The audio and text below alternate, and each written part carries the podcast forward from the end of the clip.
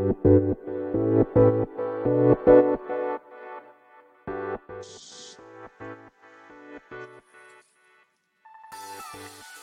い、始まりました。本を読んでは、独り言ラジオ。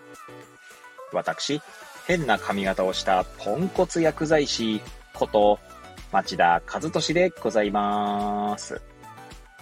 はい、というわけでですね、今日も、読んだんだか、読んでいないんだか、積んだんだか、積んでいないんだか、といった本たちの中からですね、一冊紹介して、ゆるーりと語っていきたいと思います。本日お届けいたします本は、働かない日本、河合薫著でございます。こちら、えー、っと、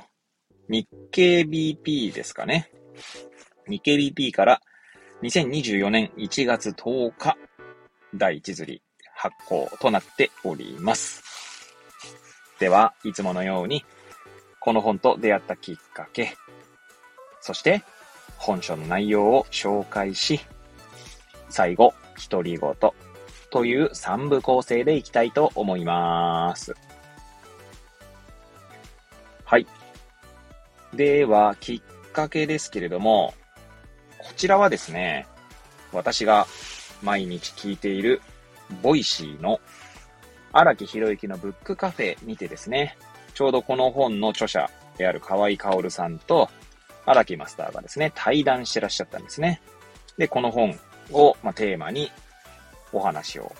していたんですけれども、で、それを聞いてですね、あ、面白そうだなと思って、で、行きつけの本屋さんであります、桑畑書店さんにですね、注文したんですね。で、まあ、手に入れたばかりの本でございます。まあ、私がこれを収録している日時は、えー、なんだ、2024年の2月9日の金曜日ですので、今週、いつだったかな？昨日かおととい、おとといかな？おととい購入したと思います。はい。で、えー、まあ多分ね、このね、配信になるのは2、えっ、ー、と、2月の22日とかかな？になると思うんですけど、はい。まあそんな感じで手に入れたばかりの本でございますが、はい。まあ、きっかけはそんなところです。ブックカフェですね。はい。ということで、まあ、早速ですね、本書の内容紹介といきたいと思います。まあ、私いつもですね、え、帯や目次の文言だけ紹介して、まあ、本書の内容紹介とさせていただいておりますので、はい。いつものように紹介いたしますね。はい。帯ですね。表紙側の帯にはこのような文言が書かれております。仕事への熱意、145カ国中最下位。働き損社会の陰に、じじいの壁あり。初老化、窓際族化する30代エリート。頑張り損の Z 世代。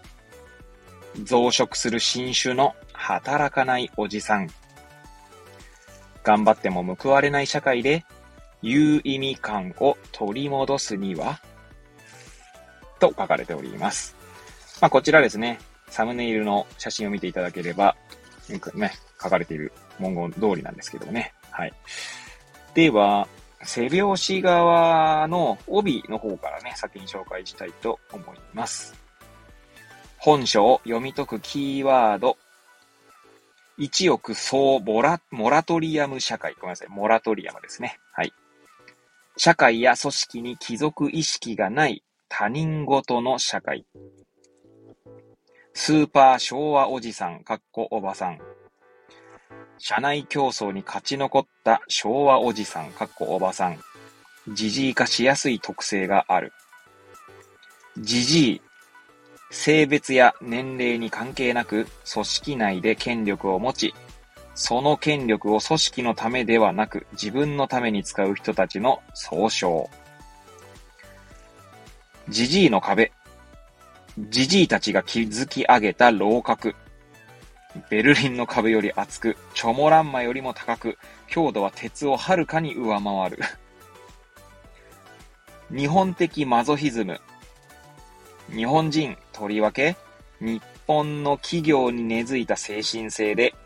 上からの命令で無理難題を押し付けられても、次第に理不尽が理不尽でなくなってしまい、逆にそれを望んでしまうような心理状態。日本的マゾヒスト。日本的マゾヒズムに過剰適応した会社員や経営者、大じじいや中じじいに多い。はい。なかなか面白い キーワードですが、読んでて、あ、自分もこれ、なってるかもなと思っていたりもします。はい。えー、それはさておきですね。では、背拍子側とか背拍子ですね。カバーの背拍子に書かれている文言をご紹介したいと思います。仕事に熱意のある社員は5%しかおらず、世界145カ国中最下位。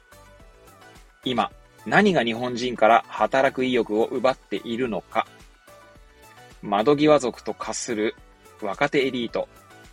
今まで頑張ってきたからを言い訳に会社に帰省する50代など、実際のエピソードをもとに、働き損社会の背景にある日本の構造的な問題を解き明かす。とあります。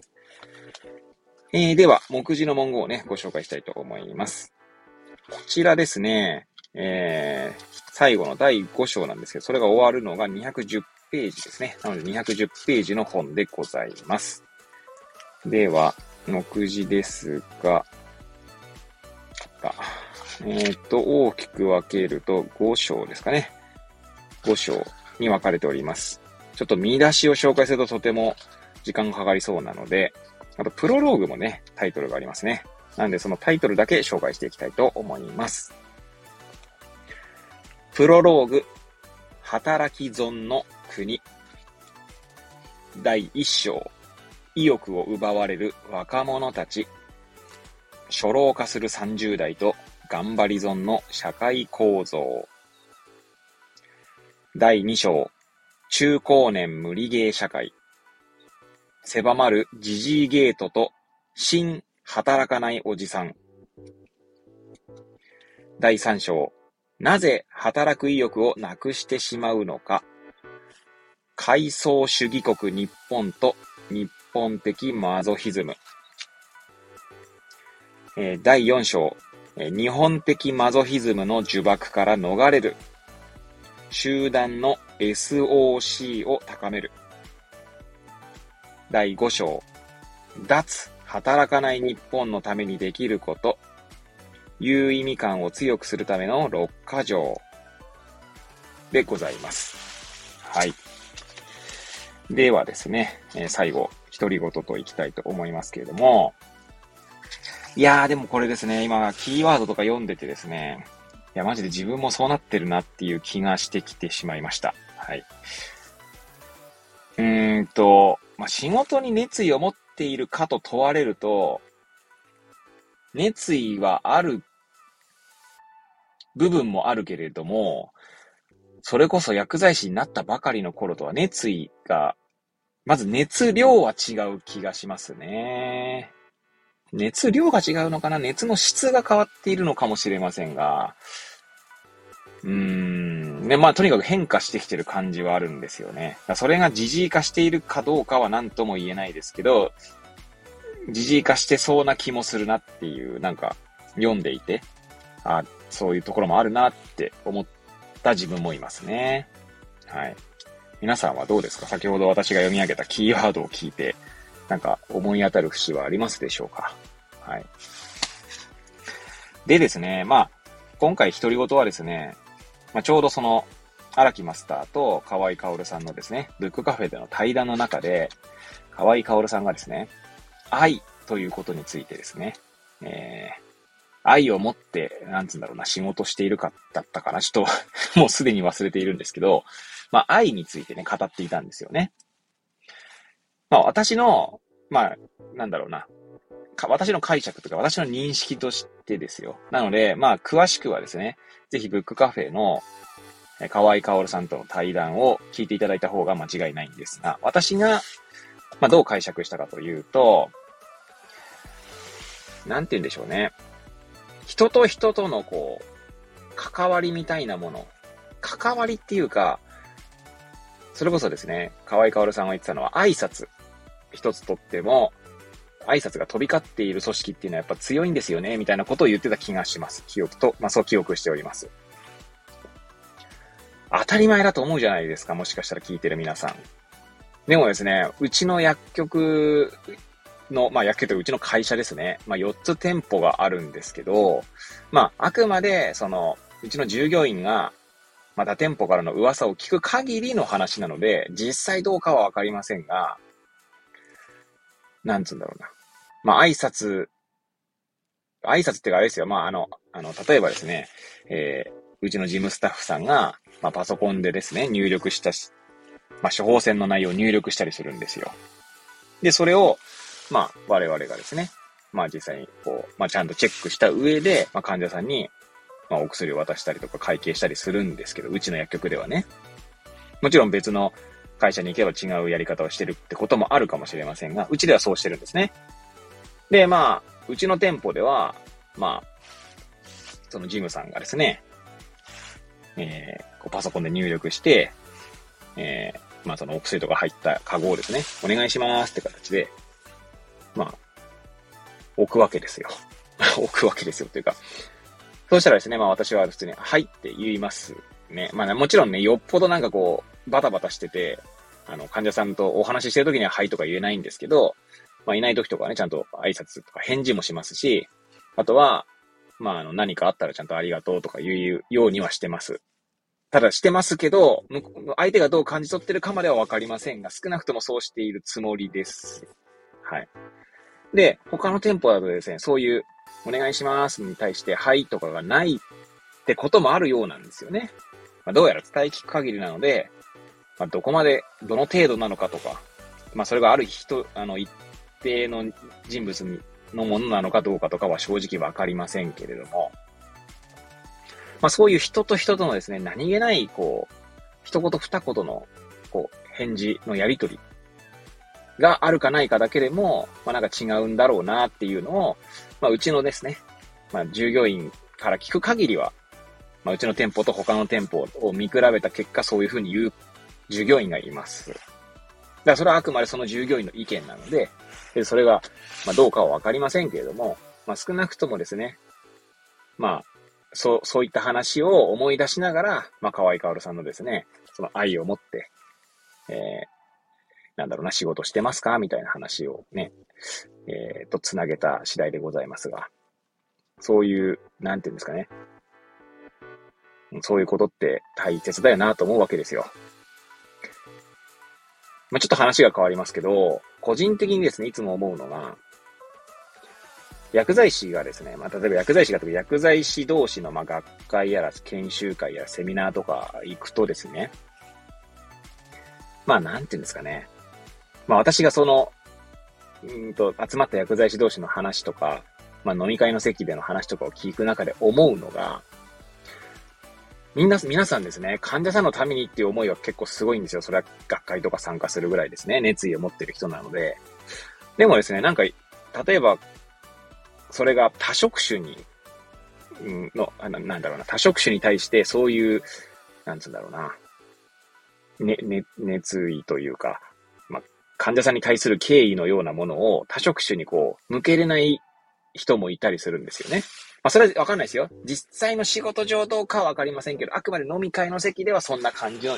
まあ、印象を受けるんですよね。まあ、そういう、なんかこうエピソード、そういうエピソードって全然具体的なエピソードは言ってないんですけど、まあ、要は、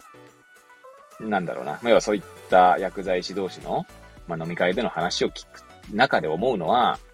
なんか患者さんにですね、対するその、なんだろうな、リスペクトの意識とかを多職種に向ければですね、多職種、多職種とか、あるいは同じ職場の従業員に向ければですね、もっとなんかうまくいくんじゃないかなって思うことはあるんです。ただですね、もちろん、私自身もですね、過去振り返って、ずっとそうできてきたかっていうとそうでもないので、そうできない要因とか環境とか、まあ、いろんな因子があるのは、まあ私自身も経験はしておりますけれども、ただですね、そういう意識を持つか持たないか大切なんじゃないかなと思うんですよね。はい。なんでまあ、